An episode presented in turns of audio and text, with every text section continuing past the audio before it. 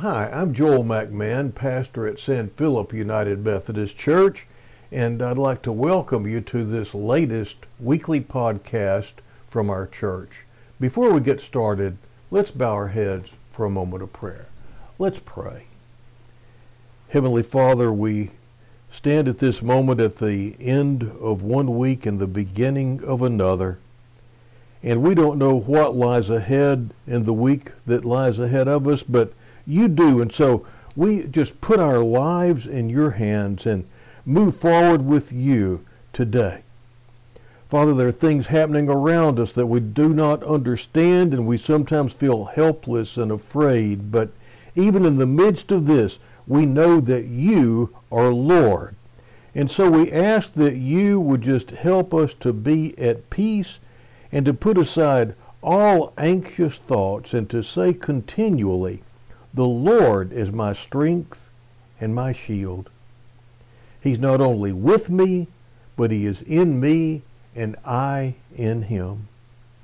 We bless your name forever, Heavenly Father, and we thank you for keeping us covered under the blood of Jesus. It's in his precious name we pray. Amen. Well, we're finishing up our study of the prodigal son today. And the part that we're looking at today is found in Luke, the 15th chapter, the 25th through the 32nd verses. Now, if we want to understand Jesus' whole teaching in this passage, there's a kind of parable within a parable here that we can't ignore. You could call it the parable of the elder brother. Now, in the parable, the errant brother or sister has dishonored the family, cheated his father in a way, disgraced him, and shown himself as a worthless loser who deserves nothing, nothing at all. And that's the situation that we find this family in a father whose heart has been broken and is now overjoyed.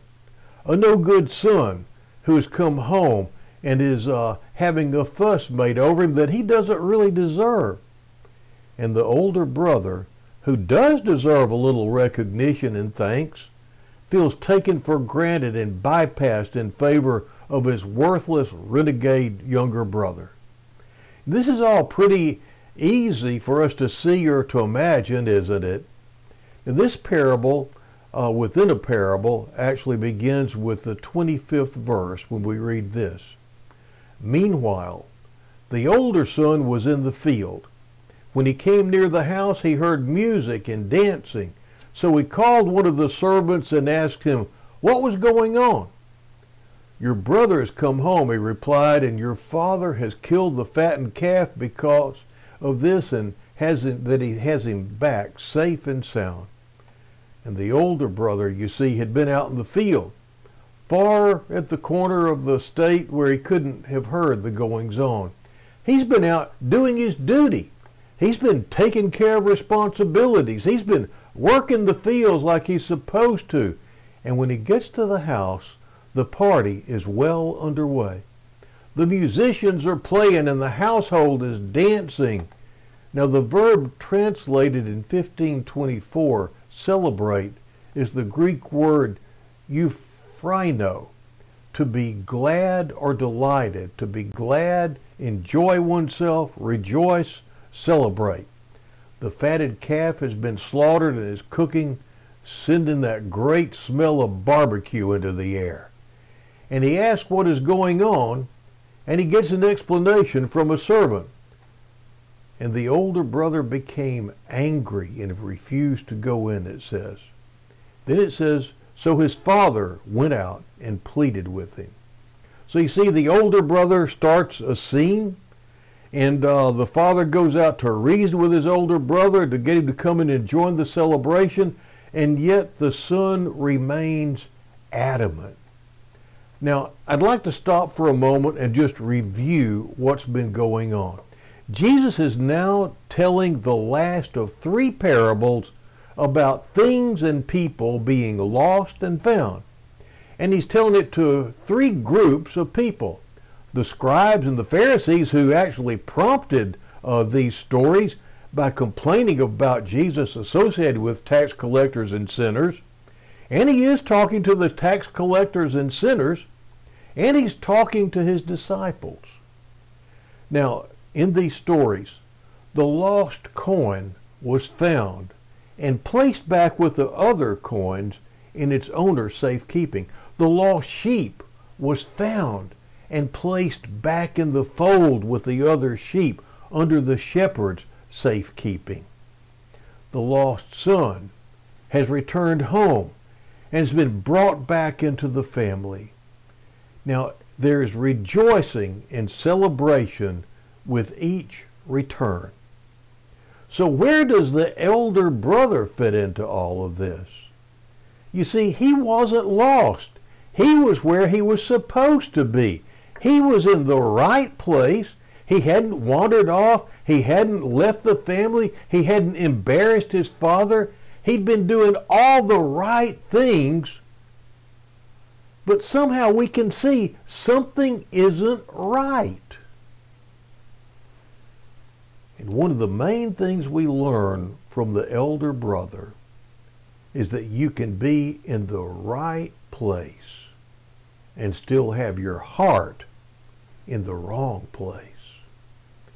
His heart wasn't right toward his brother. His heart wasn't right toward his father. And when we really dig into this story, this is what we see. The elder brother has been living miserably in blessing. He is secure in his position with the Father. He has a loving Father who really loves him. He is secure in his inheritance. The Father has made it clear everything he has is going to him. You know what I think the elder brother is missing? He's missing a real relationship with his father. He has been trying to be a good, dutiful son, but he's been doing it based on his idea of how this father son thing is supposed to work. And I've seen this play out in all sorts of relationships. I've seen husbands spend hours and hours at work and never be at home with their family because they're trying so hard to be a good provider and to be a good father to the family. When if they would talk with his wife and his family members, he'd discover they could do a lot better with less if they had more of him.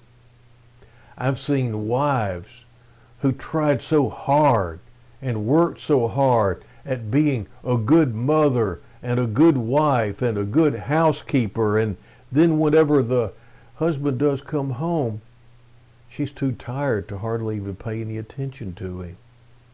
And he could do with a little more mess and a lot more cuddling than what he has right now. You see, he's been trying to do the right thing, the elder brother has. But in the process, by not being in communication with the Father, he's been doing the wrong thing. And he hasn't been doing the right thing with the right heart.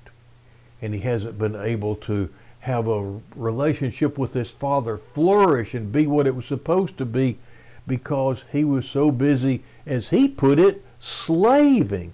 Look at this. This is probably the most honest conversation he has ever had with his father, and he lets his true heart show. He says, I've been slaving for you all these years, he says, using the Greek word douleuo, to act or conduct oneself as one in total service to another, to perform the duties of a slave. He could have used a milder word, diakoneo, which means to serve. But he uses the stronger word that refers directly to slavery. The older son goes on to contrast his obedience with his other brother, with his younger brother's disobedience, and then he plays the no fair card. Yet you never gave me even a young goat so I could celebrate with my friends. You know, you can almost hear the older son yelling, It's not fair, can't you? How often our children accuse us of being unfair, of favoring one child over another. What our children don't understand until they are older, and sometimes they never understand, is that parents who love their children cannot treat them equally. Love demands that we do for a child what that particular child especially needs at that time. Love in a family isn't on a quota system. It's on an individual, one-to-one basis. If he understood his father love, his father's love, he would have known that his father was there for him too. In the parable, the father reassures his son. My son, the father said. Notice this, that even though the son has tried to distance himself from the family, the father still says, my son. My son, the father said, you are always with me, and everything I have is yours. The father affirms that the elder son is encompassed in his love. He affirms that the elder son is heir to everything that the father possesses. The older brother is complaining that his father never even gave him a goat to feast with, much less a fattened calf. Let me tell you this. I am sure that the reason isn't found in the father's stinginess. It just didn't occur to the older brother to ask. James tells us, you do not have because you do not ask God. And when you ask, you do not receive because you ask with wrong motives that you may spend what you get on your pleasures. Many of us see our relationship with God as simply, I do the work, I'm due the reward, I shouldn't have to ask. But see, you have to ask even to find out if you're doing the right work. The scribes and the Pharisees worked really hard and they totally missed God. They didn't realize that they were binding themselves by their own rules instead of checking in with God. One time Jesus was so put out with the scribes and Pharisees that he told them, but go and learn what this means. I desire compassion and not sacrifice. For I did not come to call the righteous, but sinners. Now then, you need to understand that Jesus is talking to the Bible experts of the day. And he's telling them they need to go and learn what it says. And then this passage that he quotes, the first words are, I desire. I desire compassion. That means I really earnestly want compassion. And yet, they wanted to do the sacrifice part, and they ignored the part that he said he desired. You see, they weren't listening to God. They were making up their own rules and making up their own mind what was important. You see, you can get so caught up in what you think God wants that you pay no attention to what he has made perfectly clear is important to him. Now, I believe that a joyful heart towards God is the birthright of every older and younger son and daughter of the Father. In fact, it's a part of being born again, isn't it? The Bible tells us that the fruit of the Spirit is love, joy, peace, patience, kindness, goodness, faithfulness, gentleness, self control. But that's not very often what we see in older brother types in the church, is it? What I want to do today is to help you avoid what the elder brother had been living in. He had been living in blessing. He had been living in his father's presence. He had been living in his father's uh, abundance. And yet, he was living in misery, in misery. He was miserable in the presence of blessing. Let me just go through a couple of things that I think are so important if you want to be aware of your blessing, if you want to make sure that you are in a right relationship with your heavenly Father and not being miserable like this elder brother. First of all, talk to him. Talk to God. When the elder brother vented to his father, notice that the father did not rebuke him. Instead, he reassured him. And so I want to encourage you, however you're feeling toward God, talk to him about it. Don't just go around doing a slow burn if you think that you're being treated unjustly by God. Whatever it is that is stealing your joy, talk to him about it. Is your heart heavy about something? Pour it out to God. Whatever it is, talk to Him about it. And then the next thing, the last thing, listen to Him. When you read your Bible, listen to Him.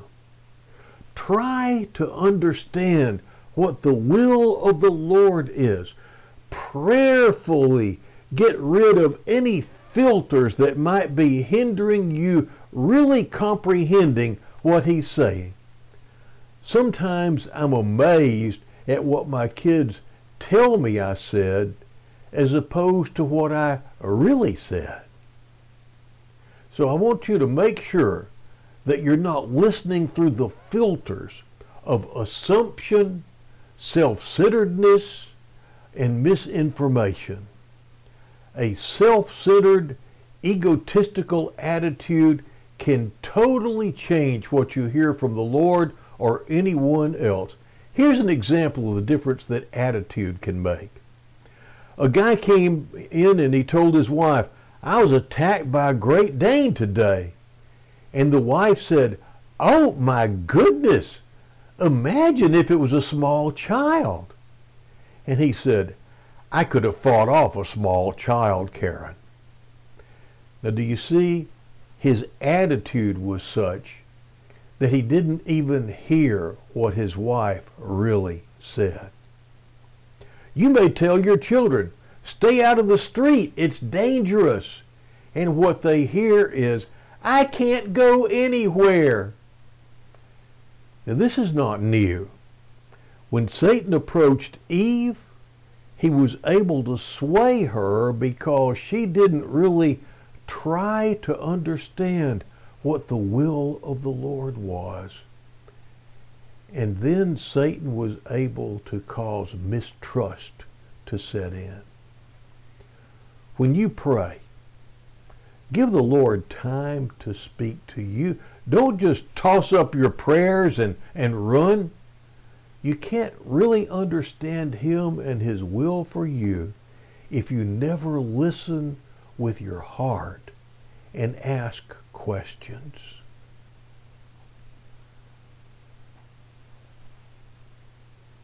Calvin Miller reminds us of the fable of a little girl whose mother's face was hideously scarred from an early injury.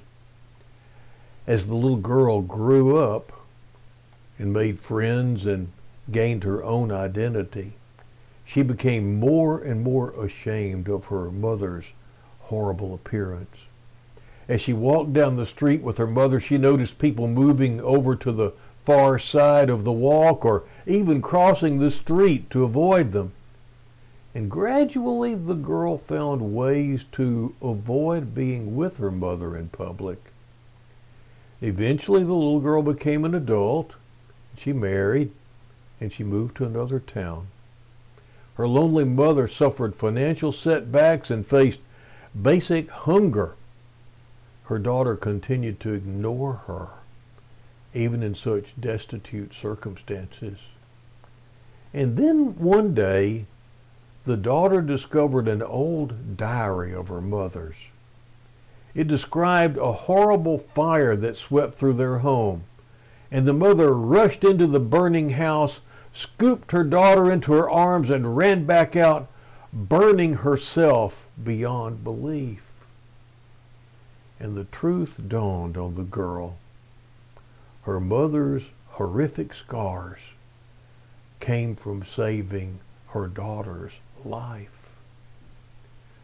A new kind of shame raced through her heart and her very soul. She went to her mother and threw her arms around what now appeared to be a beautiful face. In tears, she expressed her gratitude for all her mother had done. And a new love relationship controlled their lives from that moment on.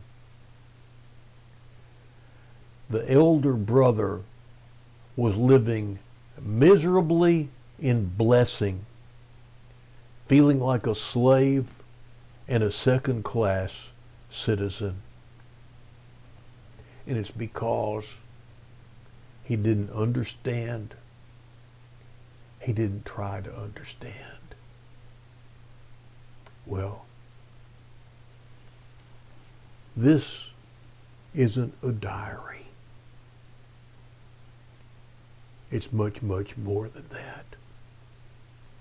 It reveals God's very heart to you. And the Lord's word to you this morning is you don't have to live miserably in blessing.